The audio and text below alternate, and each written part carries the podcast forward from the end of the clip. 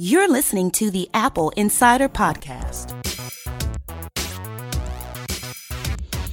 Welcome to this, another fine episode of the Apple Insider Podcast. I'm your host, Victor, and joining me is Magic Mike Wuerthele. Hello again. Welcome back. Now, there's some interesting things that have come up in just the past couple of days, and so we're going to talk about those. And then later on at the end of the episode, we're going to be joined by an interesting person, a fellow named Chaz, who is the creator of uh, some mechanical wristwatches, and he's going to talk to us about what it's like to be a mechanical watchmaker, a Swiss mechanical watchmaker in an Apple Watch world. So I'm looking very for, much forward to that. I'm looking forward to that, and we will hope that you make it to the end of the episode with us for that. Mike. Yes. The, one of the big pieces of news was all about an iOS update. Yeah, this week Apple has released updates to nearly everything except High Sierra, but the big ticket item is the iOS 11.4 update. What's in 11.4? What makes it such a big update for a point release? It, the biggest update to this is, I'm going to say, is going to be AirPlay 2 and with a secondary release of Messages in iCloud. The AirPlay 2 is the advancement of Apple's AirPlay technology, and really what it's allowing people to do on iPhones and iPads and iOS devices in general is it's allowing you to use AirPlay to multiple speakers at the same time.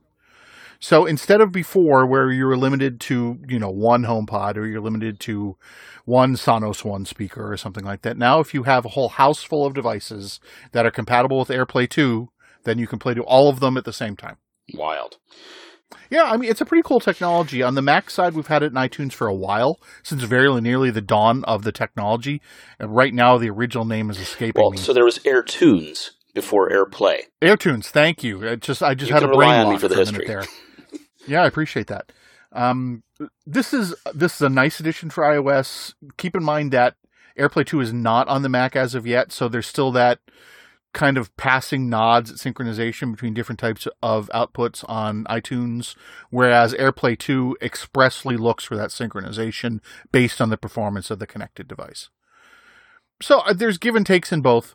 It'll be interesting to see if Apple does anything with AirPlay 2 on the Mac. It's not in the current Mac OS betas. Keep in mind I'm saying betas because there's at present we're on a beta cycle for not only are we on the fifth beta of version 10.13.5, but we also are on the first version of 10.13.6 without a 10.13.5 release. So it's kind of uncharted territory there, but regardless, AirPlay 2 is not in either of them, so it's going to have to wait for 10.14, which is possibly at WWDC next week. Or 13.7, we don't know. Numbering. We yeah, I mean, it stands to reason given history that we're going to see 10.14, but Apple might throw us a fast one and decide to continue High Sierra for a little while longer. Who knows? We'll see. It could be.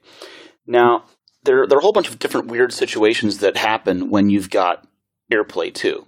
And, and so you can do AirPlay 2 as simply two home pods streaming the same piece of music, and then you can command them independently by Siri, right? Mhm. But you've, you've also got them controllable from an Apple TV and, and from your iPhone. So can you talk a little bit about what happens with, say, an Apple TV? Does something also happen with the TV speakers? Because they're right there and connected to that Apple TV as well. Well, part of AirPlay 2 is AirPlay 2 reporting back to the controlling unit exactly what the delay is between signal receipt and and transmission of that to the user. So Apple knows what the Apple TV is going to have, and you can use an Apple TV fourth or fifth generation as an AirPlay 2 target. So if you've got speakers hooked up to your Apple TVs for your stereo system, use those to fill your house with music. Now, I, have to ask because one of the things that Neil used to talk a lot about was AirPlay 2 showing mm-hmm. up in the the Home app, the Apple HomeKit controller. Yes. hmm What's going on there? What are what are speakers and TVs and such doing there? Because I noticed when I updated my Apple TV that it asked me where within the rooms that I've set up in HomeKit does this Apple TV reside. AirPlay 2, I, I think we're going to see more with that going forward. At present, you can't use a speaker set as a part of a scene. So you can't say, when I come home, start playing my music or anything like that. I, I think that's, I think we're looking at the foundation of something bigger going forward, but we don't have that just yet. So it, it's, the AirPlay 2 is in HomeKit it, right now it doesn't technically need to be, but obviously there's there's something coming for that going forward. Yeah, and it's weird because when I use the HomeKit control for Apple TV within HomeKit, basically it just uses as a play pause control. Right, and that's Yeah. it right now. And of course, I'm sure I'm freaking out other family members because I've just played, started playing something on Apple TV, and no one's entirely sure what because I'm on a whole other level of the house. That follows. That follows. It, it's Apple does this a lot, though. They will release a technology and it'll be a foundation to something later. On the macro scale, they've done. They did that with the App Store, and they did that. They do that a lot, and they've done that a lot over history. Where it's a little hard when the product is released to see what's coming down four years down the pike. But Apple has a pretty good vision on that, and you can see it looking back, but you can't necessarily see it looking forward. So this is actually a topic of great interest to me, and like I said, I think we're going to hear more about it at WWDC. But for sure, there's going to be expansion on this because otherwise, if you can't allow it to work in scenes and you can't use it to the full extent with everything else in HomeKit, why put it in HomeKit? Why put it in the Home app at all? Uh, things unknown. We can suspect, but we don't know yet. So I have I have more questions. Okay. Part of this release was support for ClassKit, which is a framework for making developers have their apps work with uh, Apple's school-based software, schoolwork app, things like that. And Apple wants for teachers to be able to request assignments from students, including links that can open up specific parts of another application to be used to complete the task. So that's kind of cool. And I think that falls under the, the heading that you just said about Apple charting out a years long path. Yep. And the, the difficulty is that obviously that relies on third party app developers to get on board with it. And I'm, I'm kind of hopeful that they do because you end up with a very deep system of, of not just schoolwork, but schoolwork relying on these other things. And, and it sort of becomes the whole ecosystem is the application. Right. Now, you mentioned messages in iCloud, and that's something we've already had listener email on, if you can believe it. I, I'm not surprised. Messages in iCloud, like AirPlay 2, was promised a very long time ago. We uh, we're going to be publishing something in the next couple of days about how really to get it going because it's not quite that simple. It's not a a front facing toggle for users It's to turn it's on. off. placed. So this is one of the things that Apple's always had difficulty with. You may remember back at the dawn of time in iPhone OS 1.0, where applications were apps, but they had their settings buried within general settings. And so third party developers would shoehorn their settings within the general part of the settings app. And, and of course, developers decided to protest and just put their settings within their own applications, and eventually Apple got on board with that.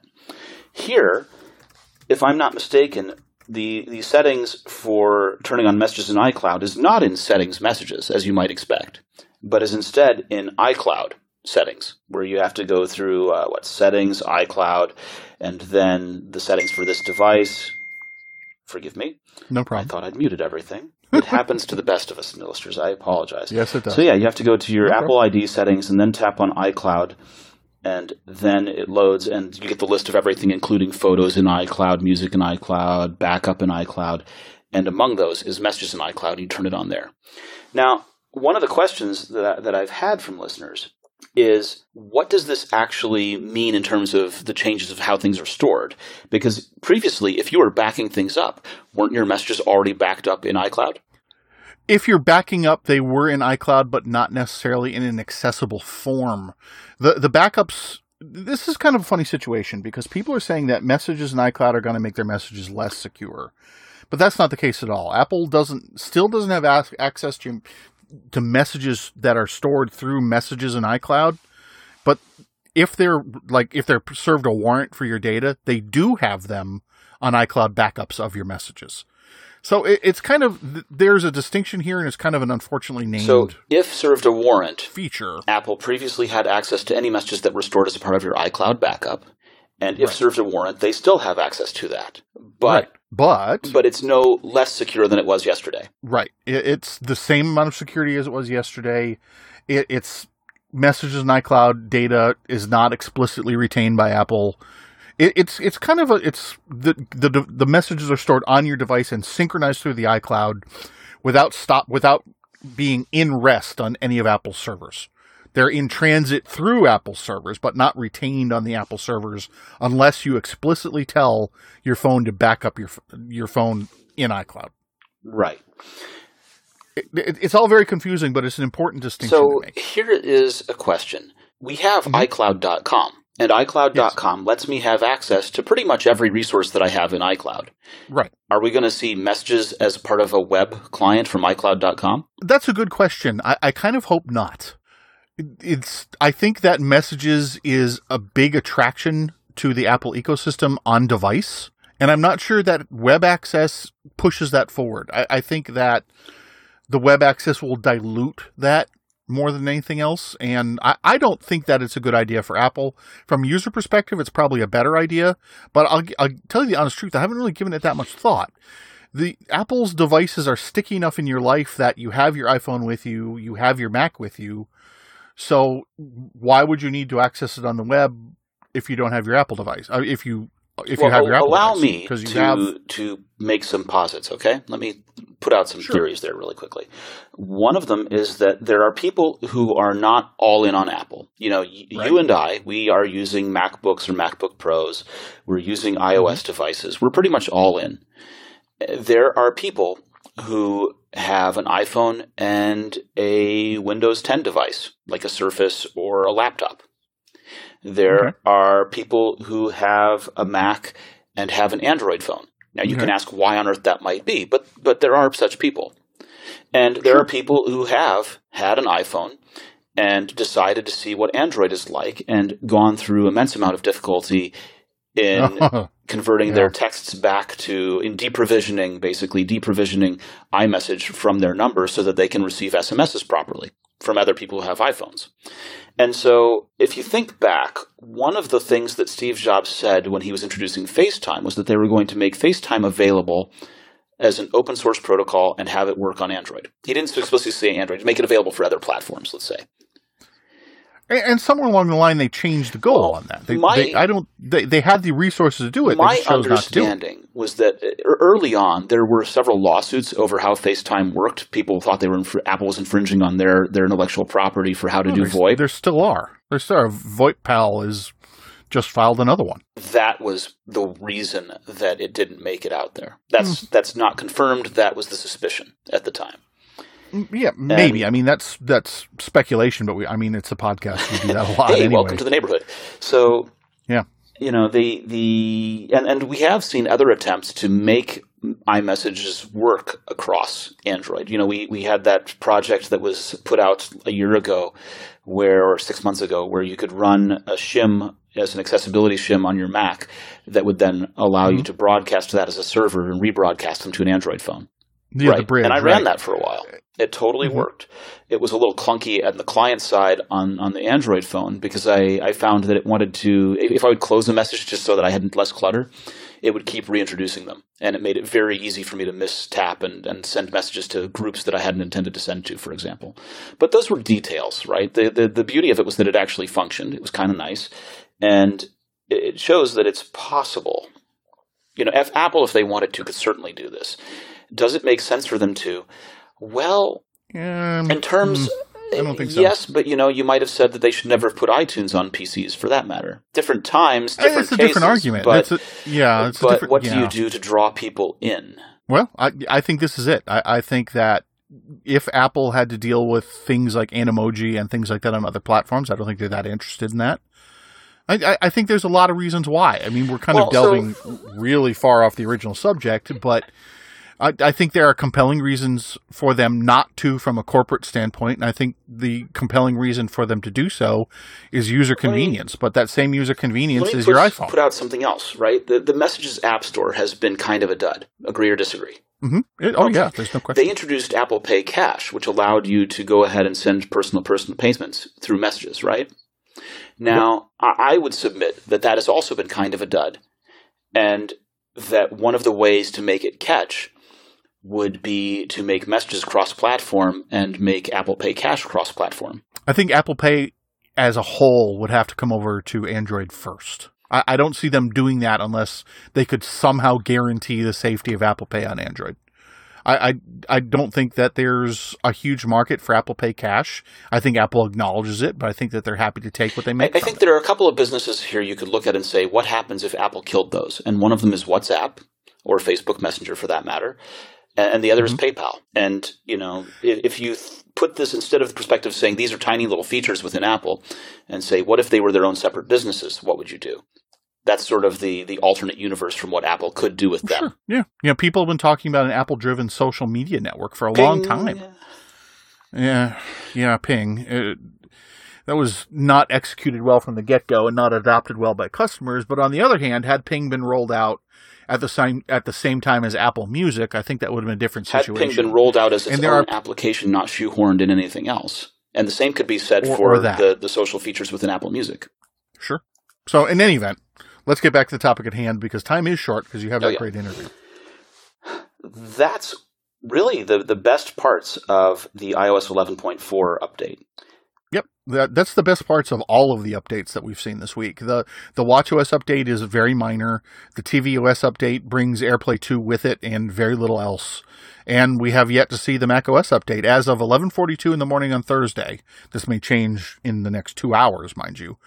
We still have not seen the macOS update, and but the the testing we've already done on it, there's not that much. There's almost nothing in the way of features. It's all bug fixes, and good for that. I, I, need to let our listeners know if you haven't joined Stitcher Premium yet, now's the perfect time. Stitcher Premium gets you completely ad free episodes of hundreds of shows like Comedy Bang Bang, WTF with Marc Maron, and How Did This Get Made? You also get 21,000 hours of exclusive content. New exclusive originals like Marvel's Wolverine and Issa Rae's Fruit are launching every week for Stitcher Premium members. If you love podcasts, you are missing out. When you listen to ad-free episodes in Stitcher Premium, your favorite podcasters get paid. Help support your favorite shows and join Stitcher Premium today. For a free month of listening, go to stitcherpremium.com and use promo code APPLE. Now, we, we talked a lot in previous episodes about the iPhone 10 and its success in the market. And Stephen wrote an, uh, an article on our site here talking about the next cycle of iPhones that he, he positions this as going to be crucial for Apple.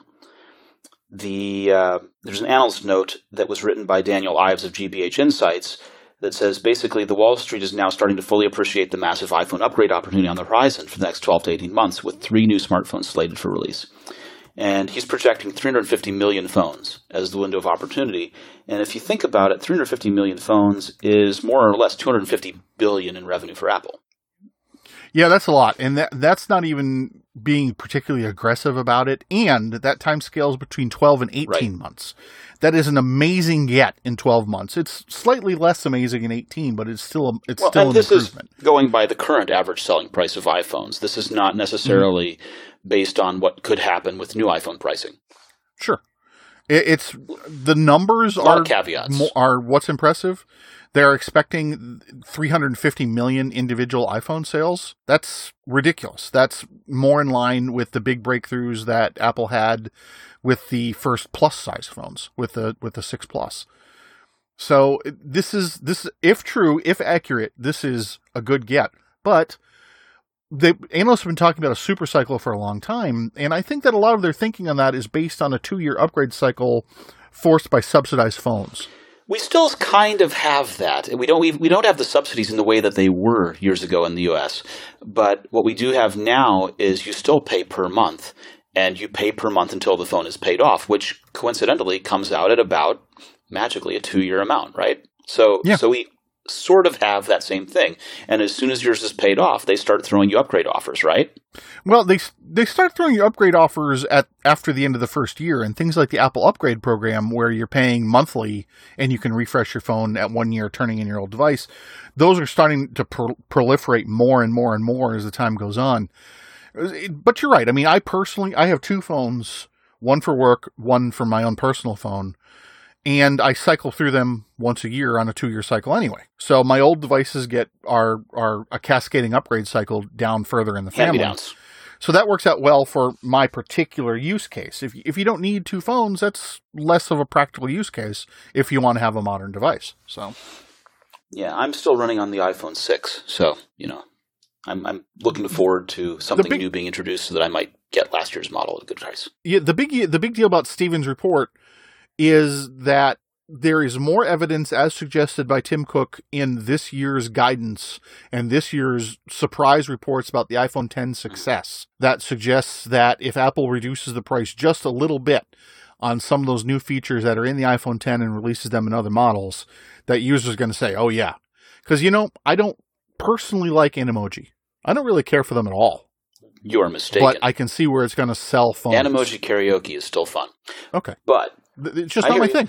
So but, you know, I, I, we're still getting listeners complaining about things like Touch ID. Yeah, and and I have to tell you, if if you're looking for Touch ID to make a big comeback, you are probably mistaken. Yeah, I, I think that as time wears on, we're going to see that in fewer and fewer and fewer devices. I, I don't know when exactly it's going to make it to the Mac. I, I don't know when exactly it's going to make it all the way down the product line. But if Apple has any active devices that it is currently manufacturing with Touch ID in four years, I'd be very, very surprised. Which leads us to think what about the SE2? Because we've talked about the possibility of a new SE model and whether or not that retains Touch ID. I think that if the SE2 comes out now or at WWDC, it's got Touch ID, but I think it's a two year cycle on the SE. I think Apple's looking at rolling over a form factor device like that for developing markets and for the cost conscious about every two years. So the tech turnaround, you've got to, we're thinking about that in a two year cycle as opposed to a one year cycle. It's been 27 months since the first SE came out. So if they're going to do it now, if they're going to do it soon, it's going to have that Touch ID. If it waits another six months, mm, maybe we'll see. Yeah. Now we mentioned HomePod briefly before, right? We did. But HomePod appears to be ready to launch in other regions. And I say that because it looks as if HomePod is now going to be able to speak in French, in German, in French Canadian, and Canadian English. Well, that follows given the next markets are France, Germany, and Canada. So it, it's a logical extension. It's good that it's rolling out. It'd be interesting to see what that does with some of these sales projections on the HomePod because everyone's saying, well, 600,000 HomePods, that's not a lot. Well, that's three markets. I mean, admittedly, one of them is Apple's it's largest three market. markets, and it's not that many quarters. Right. Not not even Yeah. a holiday quarter. So, you know, this is this is something that I think is is a part of the road for Apple. Now, Apple's competitors, and, and everyone gets up, riled up when I mention competing smart speakers. Those aren't competitors to HomePods because they don't have the speaker technology. Fine, I understand, but we know that Google Home understands non-U.S. languages very well. Uh, and that's agreed. The Siri technology exists across the line in the iPhone and has literally support for hundreds of languages. Thinking that that's not going to make it to the HomePod, that's you know that's kind of silly to assume that's that's going to be the case. That said, at WWDC, I am expecting to hear about some improvements in Siri in the HomePod. What I am personally not expecting to see is an update to the HomePod for some of the conditions that we talked about a little Uh, bit I think before. a couple, three years, like, like Apple Watch, you might get an update, but the old one continues around, or it just stays as it is for a good little while. while. Yeah, I think we're not going to see one this year, if for no other reason than it hasn't seen a Christmas season. I mean, audio physics are audio physics, But there's right? there's no compelling need that says the processors that's in there isn't up to the task. There's nothing right. forcing There's it no, forward. engi- there's no engineering Yeah. need to change it, right? What I would like to see is a unification of Siri, because currently Siri is stratified across different devices and what it can or can't do based on those different devices. I, you know, I'm just going to say I would like improvements across the board. I, I would like improvements in the voice recognition technology at its core. I would like natural language searches to be better. I would like multiple. I would like whole sentences. Hey Siri, if this is on, then do this. Yeah, and I just activated my phone. One I, I guess episode. I remember I extra need to. Uh, yeah, I need I need to turn that off completely. I Okay. guess. Yeah, so here I we found go. something on the web for if this is on, then do this. Yeah, and I just activated my phone. Take a look. That said, it did spot what I said very well. So You know, one of the interesting things there is whether the dictation matches what you said and whether or not it interprets and gives you the result based on that. Because we had a situation where I was asking it to play the Apple Insider podcast, and the dictation that it re- recognized, you know, I heard you say, find the Apple Insider podcast was absolutely correct. And then the response was, here's the Apple Cider podcast. Yeah, and that that doesn't surprise me, and, and that's the kind of thing I'm talking about. I, I think that is if Siri is able to learn a little bit more effectively, it should realize that what you're talking about is not the Apple Cider podcast. Which has a stellar six Yeah, episodes, we- by the way. We both have enough domain searches for appleinsider.com that it shouldn't be that hard to realize Well, what and if the dictation about. was correct, then go for it, you know? Sure. But all that said, Apple is preparing McEnery Convention Center for the big WWDC that's coming up next week.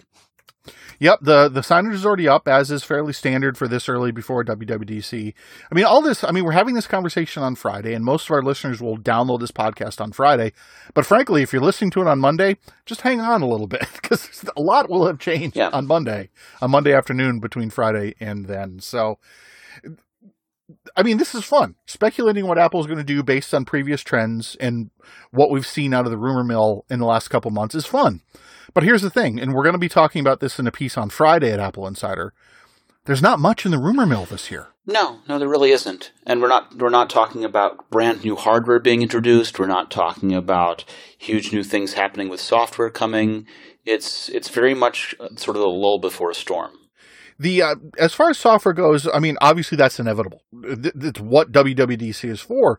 But I think it's easy to lose track of the fact that WWDC is only rarely a venue for hardware announcements of any scale. Last year's hardware bonanza was completely out of the ordinary for WWDC. Completely. You know what I'd like to see is a summary on HomeKit and the number of developers that they've worked with to do the software authentication that they announced a year ago. I would like a little more clarity on that as well. There, there's a lot of information talking about vendors. Well, we're going to have HomeKit soon. Well, soon is now. Where is your product? So, what's the holdup? What's the problem? Uh, Are you getting good information from Apple about software authentication? Did they say you could do it and it turns out you can't? I mean, where exactly is the holdup? And I'd, and I'd like a lot more info on that. Absolutely. One of the problems with WWDC is that it's so well attended. It, it used to be 20 years ago that you could get tickets and go and, and be content. You know, Right. Mm-hmm. O- Yeah, over now it's time, it's gotten and- so much more popular that there are student scholarships and lotteries, and it's very difficult to get in. And Apple has done a little bit around that with the developer login, developer accounts, making the resources available, the talks available, and transcripts available. If you aren't going, the new update to the WWDC app for iPhones and iPads gives you all of that same kind of information with the videos and the transcripts and, and things right on your iOS device. I mean, I'm not going to lie. The guys that are not going to WWDC for Apple Insider, the guys that are stuck at home, we are going to be using Apple's resources like the app a lot. So it's it's good to get that if you want to keep up to date by the minute from Apple directly. Um, we have an away team that's going to be there, and we're going to have footage from the floor. If Apple's got any hardware, we're going to bring it to you, uh, and we'll, we'll see how it goes. But right now, this minute, we don't have any more insight, f- legit insight from Apple than you do. So And you know, if if you're thinking of going, but you know that you don't have a ticket, or you're already in the area, you should point out that there are um, events that take place that are open to people who don't have tickets. There's there's always the All There- there WWDC, which is a sort of um, much more ragtag but fun event for developers, and it's got uh, a lot of good coverage coming out of that as well. So there there are things to do if you don't have the ticket. Well, I think I'm. I have reached the end of the things that I really wanted to talk about, Mike. I mean, Apple looks like it's trying to get into the music publishing business. 21st Yep. Century Fox rags on Apple for their efforts so far, saying they haven't done anything. Well, no, no kidding, right? Um, and, and not that 21st Century Fox is in any position to uh, to really talk, because I remember how long they took to build a TV network. So Yep. These things take time. Let's say. they do, they do. Uh, Apple's approach is a little scattershot, but maybe we'll see a pattern as time goes Yeah. on. Who knows? And that's that's kind of the news. Let's go ahead and get right into that interview with uh, with Chaz from LIV Watches. So, welcome to this a very special segment of the Apple Insider podcast. Joining me for this segment is Chaz of LIV Watches. Hi there. How are you, Victor? Hi. So the the reason that we're bringing Chaz in is because Chaz is a person who's been around the Swiss watch industry for years, has worked for other watch companies, has sold them, designed them, been a part of parts production, and is is making his own wristwatches, which he's uh, funding on Kickstarter and selling through other sites. And we, we've we've talked a lot about on this show the Apple Watch, and we've talked about uh, Apple and Apple crowing about their success and how they're doing more than Rolex and doing more than traditional Swiss watch brand. Forgive me, doing more than Swiss watch brands. And I I think it's interesting to get perspective from someone who's been around that world and really sort of has an understanding of what that industry is like. So, Chaz, now now that I've said all that, help fill in all the large gaping holes that I've left out. So your first question is in reference to the industry. So, so I, I think a lot of our listeners don't really have a good feel for what the watch industry is like. You know, obviously we could spend hours and books have been written about what the Swiss watch industry is like, but Right. um, can you can you just kind of explain a little bit about what that business is like, how things are sold, how things are produced, and what what goes on there before something like an Apple Watch enters the market? A little bit of history on on watches. Uh, watches, at the turn of the 19th century, were a utility. So you needed a watch to actually function, uh, and that's you know that's making sure that you were on time for the train. Uh, you it sort of gave you an I mean you you had no other way of telling time other than having something. So whether it started with pocket watches and then it moved to wrist watches, and these were all mechanical in the beginning of the 19th century. And then the advent of this quartz watch came along, and that happened in the late 60s and really blew up in the 70s. And that caused a big problem for the traditional watchmakers who were just making these mechanical watches for the past hundreds of years. And uh, what that did was uh, it sort of actually created a massive shakeup. So you had all these quartz watches that are now being produced in Japan and later on in China. And uh, it, sort of, you know, it sort of changed the idea of what a watch is. So, you know, watch used to be just this, you know, this fine piece of watchmaking, and it turned it into just a regular time telling uh, component of your life that was on your wrist that used to be probably on a wall. And, uh, you know, the, the fine watchmakers out there in the world, you know, they still stuck to what they were doing because they still had that niche. And you know they they they sort of like they hunkered down you know. The swiss watch industry was actually decimated you know in the late 70s you know people just ran. People just didn't know what to do. Like oh you know gonna have this influx of watches coming in from all over the world these japanese and taiwan and wherever they were coming from and they're like oh you know nobody needs a watch and nobody needs a swiss watch mechanical watch anymore when you have all these quartz watches coming in and the Swiss watch industry consolidated, but actually came out okay. So at the end, they sort of like defined themselves. They're like, okay, you know, you don't need a Swiss watch to tell time. But if you're looking for an accessory or you have a passion for watches or you like, you, you like wearing a mechanical watch, you know, we're the people to go to. And so that's how they defined themselves through the 80s and 90s and up until today. Uh, and then you have the, the smartphone that came out. And what that did was that basically shed anybody who was just wearing a watch to tell time. So you don't need a watch to tell time anymore. Obviously, you have you have you have your phone. There's plenty your computer. If you're on your computer, it has in the lower lower right hand corner. You got the time right there. Uh, so you know time Upper right corner idea- for Mac users. Oh, sorry. Yeah, sorry. Yeah. Oh my God, forgot I'm talking to Apple Insider. That's the detail. Okay. Well, sorry about that, guys. Uh, yeah, so watches um, became a, a, a non-utility, and now what it is is just it's just pure people that love wearing watches. They just like it, either whether they grew up that way or they they just have uh, a passion for it and they wear it.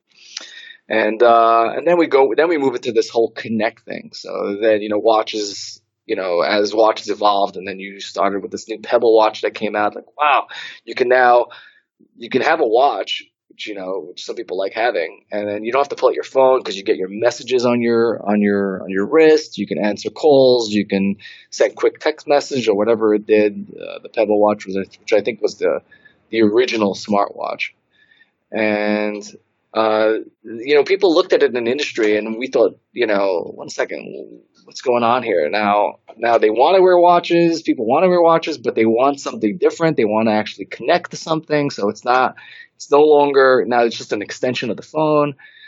And you know, there's a big conversation in the industry of, you know, where is this going? So is everything going to connect now? And from my perspective, I actually thought this was fantastic for the watch industry because all the people that were strictly using um, the were using their phone to tell time are now becoming more comfortable with the idea of actually wearing something on their wrist. And this, I think, is, is a really, really good direction for watch lovers such as myself, because whether you're wearing an Apple Watch or you're wearing the Pebble or you're wearing a LIV Watch, hopefully, uh, you know, for me, the idea that you have something on your wrist is an accomplishment.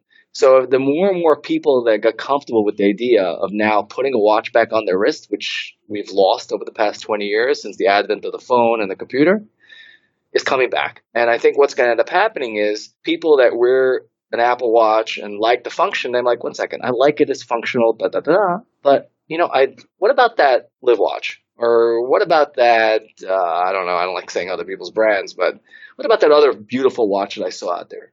And I think that in itself is a positive, big positive.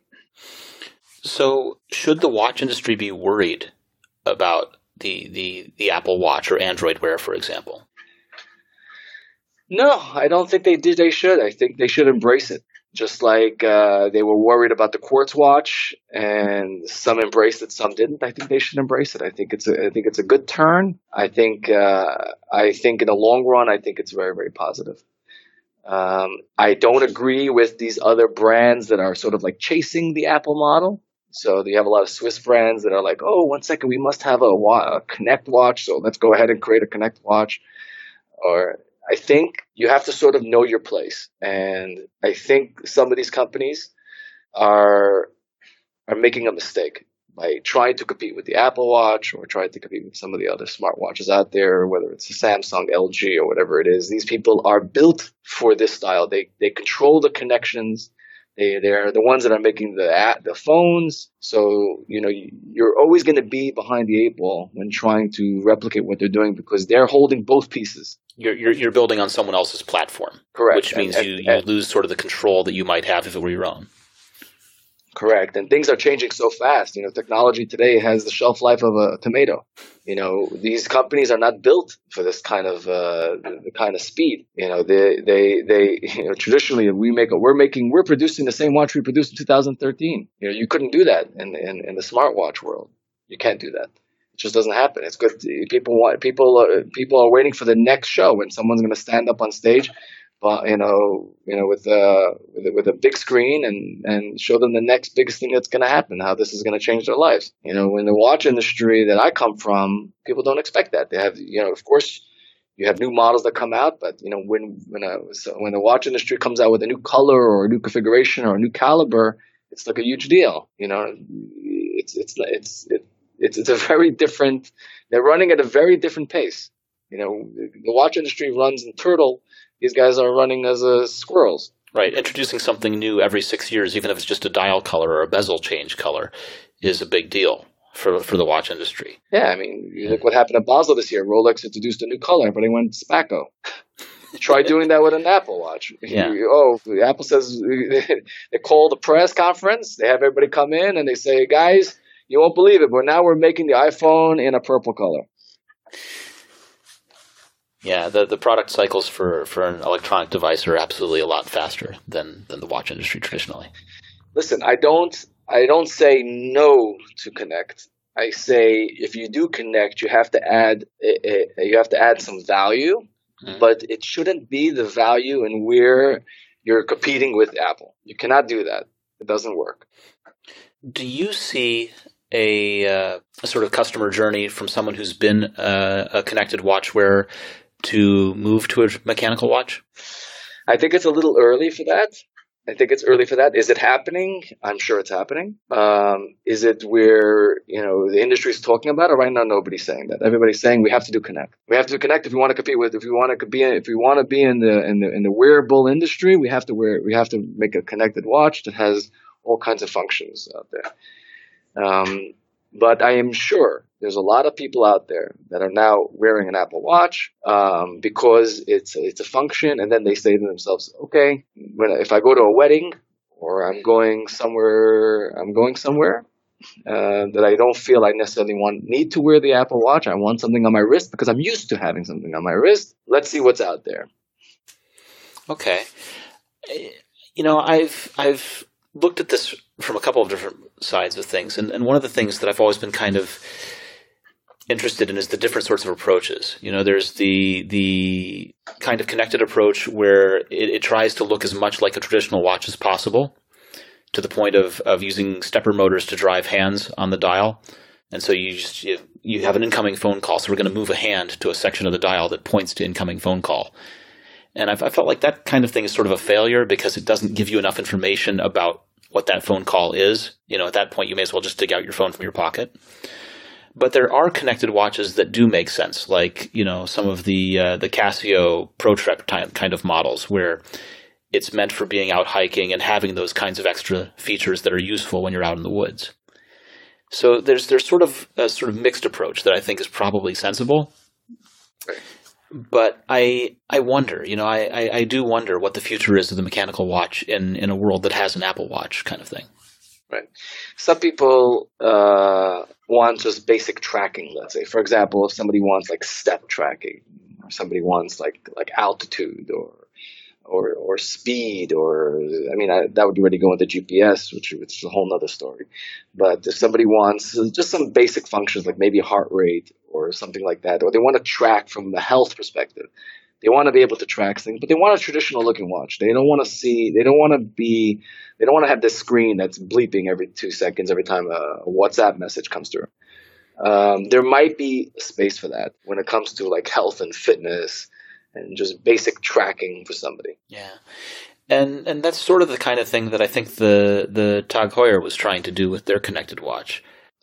Yeah, I mean the difference is, is that they're they're moving to a digital screen, um, and what we see now is there are some companies out there, like for example, Alpina just did a very interesting watch. Actually launched on Kickstarter.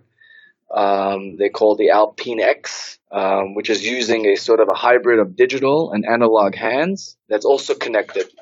Yeah. And I don't know if you've seen that watch yet. I, I have. Um, it's it's they're they're sort of related to the Frederique Constant, and I think they both got purchased by Citizen Miyota last year. Um, yeah, that's yeah. that's very much the the maintain as much a traditional look as possible and drive the hands with motors to indicate things kind of model. Yeah, and uh, it's backed up by an app. Um, but um, the people that make that particular movement, um, we are actually in talks with them as well. I can't give away too much information, but we are working with them to develop something for us. Um, but again, it's not. We're still. We're just. We're we're talking right now. We're not. We're not jumping in. We sort of want to wait and see how things settle when it comes to LIV. When it comes to LIV and LIV connect. Um, but uh, we would never ever try to compete the way Tag Heuer is trying to compete with the digital digital screens, changing screen. Um, we don't believe in that and and and it's interesting you know what's going on with Tag Heuer is that the Connect watch itself is not a Swiss-made watch. People don't know that. Well, I mean, where where are you going to get all the parts to make that in Switzerland? The Qualcomm chip that's used for Android Wear that they're relying on is not a Swiss part. Right they they they they're not making that in Switzerland, but of course they have the name of being Tag Heuer being a Swiss company, so people don't look at it. But it's essentially it's not a Swiss watch. It's it's it's it's it's a watch that's completely made in um, completely made in the in the Far East. Not that there's anything wrong with it, but I'm just saying to you, for a brand that um, portrays themselves as being a a Swiss watch, is now making non-Swiss watches. And for me, for listen, I'm not here to to, to bash Tag Heuer. It's not about that. I'm not sure if the Apple Insider people want to hear Chaz from from LIV Watches bashing Tag because I, you know, I, I love everybody in the industry. I think you know they do they do a lot of fantastic things, but it's interesting the way brands are looking at the Connect and how they're willing to change the DNA of their brand to fit in with with the whole Apple Android Connect situation. That is interesting. It really is that they would they would be able to overlook that that what would normally be a big sticking point for them in order yeah. to to make this change. Yeah, absolutely. I found that fascinating. So I, I, should ask you. I, I, really appreciate you being here and explaining this for us. Um, tell me a little bit about the watches that you're producing.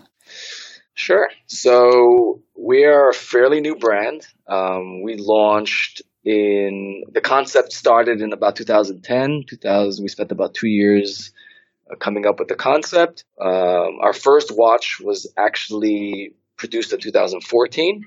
That's how many years it takes to actually do something um, in this industry. And uh, we launched our first product, which was a battery operated watch. It's got mechanical analog hands. Um, when I say mechanical, I'm meaning that they're they're they're driven by gears. So those people who, who want to understand the difference. Um, but it's ba- battery powered, and it's a chronograph, so it's basically a stopwatch with a one tenth of a second uh, hand um, at the six o'clock. We launched that watch in 2014. We launched it on Kickstarter, and at that point, we were the most successful Kickstarter project for a Swiss watch. And I believe we still hold that record. In total, for sure, because we've had four campaigns, uh, three campaigns. We're about to launch our fourth. But at that point, we held the record. We then moved on from there to a mechanical, which is a, you know, it's bad. It's, it's, it's strictly powered by a hairspring. Uh, and that's the traditional mechanical watch. It's a simple three hand with a multi-layered dial, giving you this three-dimensional look. And we launched it on Kickstarter in 2015. And again, we broke our original record. We, we raised over, uh, I think it was 1.1 million plus. And we sold close to 2,000 watches, which is for us is uh, is an accomplishment as being a brand, as being a new brand. And the feedback has been fantastic from day one. And we then moved on to a new, again, mechanical watches. We moved on to a rectangular shaped watch called the Rebel. We launched it on Kickstarter as well. And that one, we sold 3,000 watches and we raised 1.7 million. Uh, and these are watch lovers, people that love watches. They like the traditional type of watches. They like the analog style. They like they like to see um, they like to see time moving, not by a digital display, but actual hands moving time. Nice, very nice. So, what is the the fourth campaign that you mentioned? So, the fourth campaign is basically the feedback that we've taken from our fans, and we basically created four new styles, which we were at one point going to release separately, but we decided to release them all at once. So we're releasing four new styles, starting with a analog alarm and moving on to a automatic divers. We then have now an automatic chronograph, and also the fourth model is a titanium automatic chronograph with a ceramic bezel. So for us, it's also, besides for the mechanics, but also coming up with new ways to pair up different materials. So I don't know if there is out there, but I believe I've done the research. I haven't seen anybody make a titanium watch that's black IP coated, which is very good IP, a uh, very good coating. Never comes off, almost never. We have a five year warranty. I've never seen a watch come back where the coating comes off. And we paired that with a ceramic rotating bezel. So we're we're not we're not just working on the mechanic side of things, but we're also, of course, design wise, you know, we're very very picky when it comes to design, we're coming up with new concepts, new ideas, but also materials to pair up different materials and kind of bring them all together as sort of this this one beautiful concept. Wonderful. Well, thank you so much. We will tell people in the show notes to go to LIV Watches and they should be able to get to the campaign from there. Exactly. Thank you so much, Victor. I appreciate it. Mike, this brings us to the end of another perfectly good episode of the Apple Insider Podcast. It does indeed. I want to thank everyone for joining us, and I know that some of you are a fan of interviews and some of you are very much not a fan of interviews. Please go ahead and let me know. I understand, and I want you to understand that I feel like there's some value in bringing them. We're going to keep doing them for a little while longer. We've got some interesting ones coming up, but we're always going to keep a component of the news segment here for you. So feel free to continue joining us.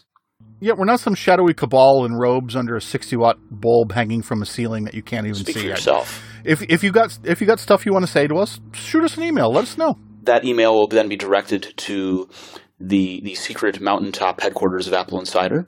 It will be read at the Cabal meeting, and we will address it from there. this has been the Apple Insider Podcast. Magic Mike Wuerthele, where can people find you? Well, you can find me every day, including Saturday and Sunday, at appleinsider.com. You can find my own podcast at spacejavelin.com, typically every Monday. And I'm Victor Marks. You can find me here I'm talking about cryptocurrency and blockchain over at tokenreporter.com. And that's the stuff. We're having a good time. Yeah, we'll see you next week.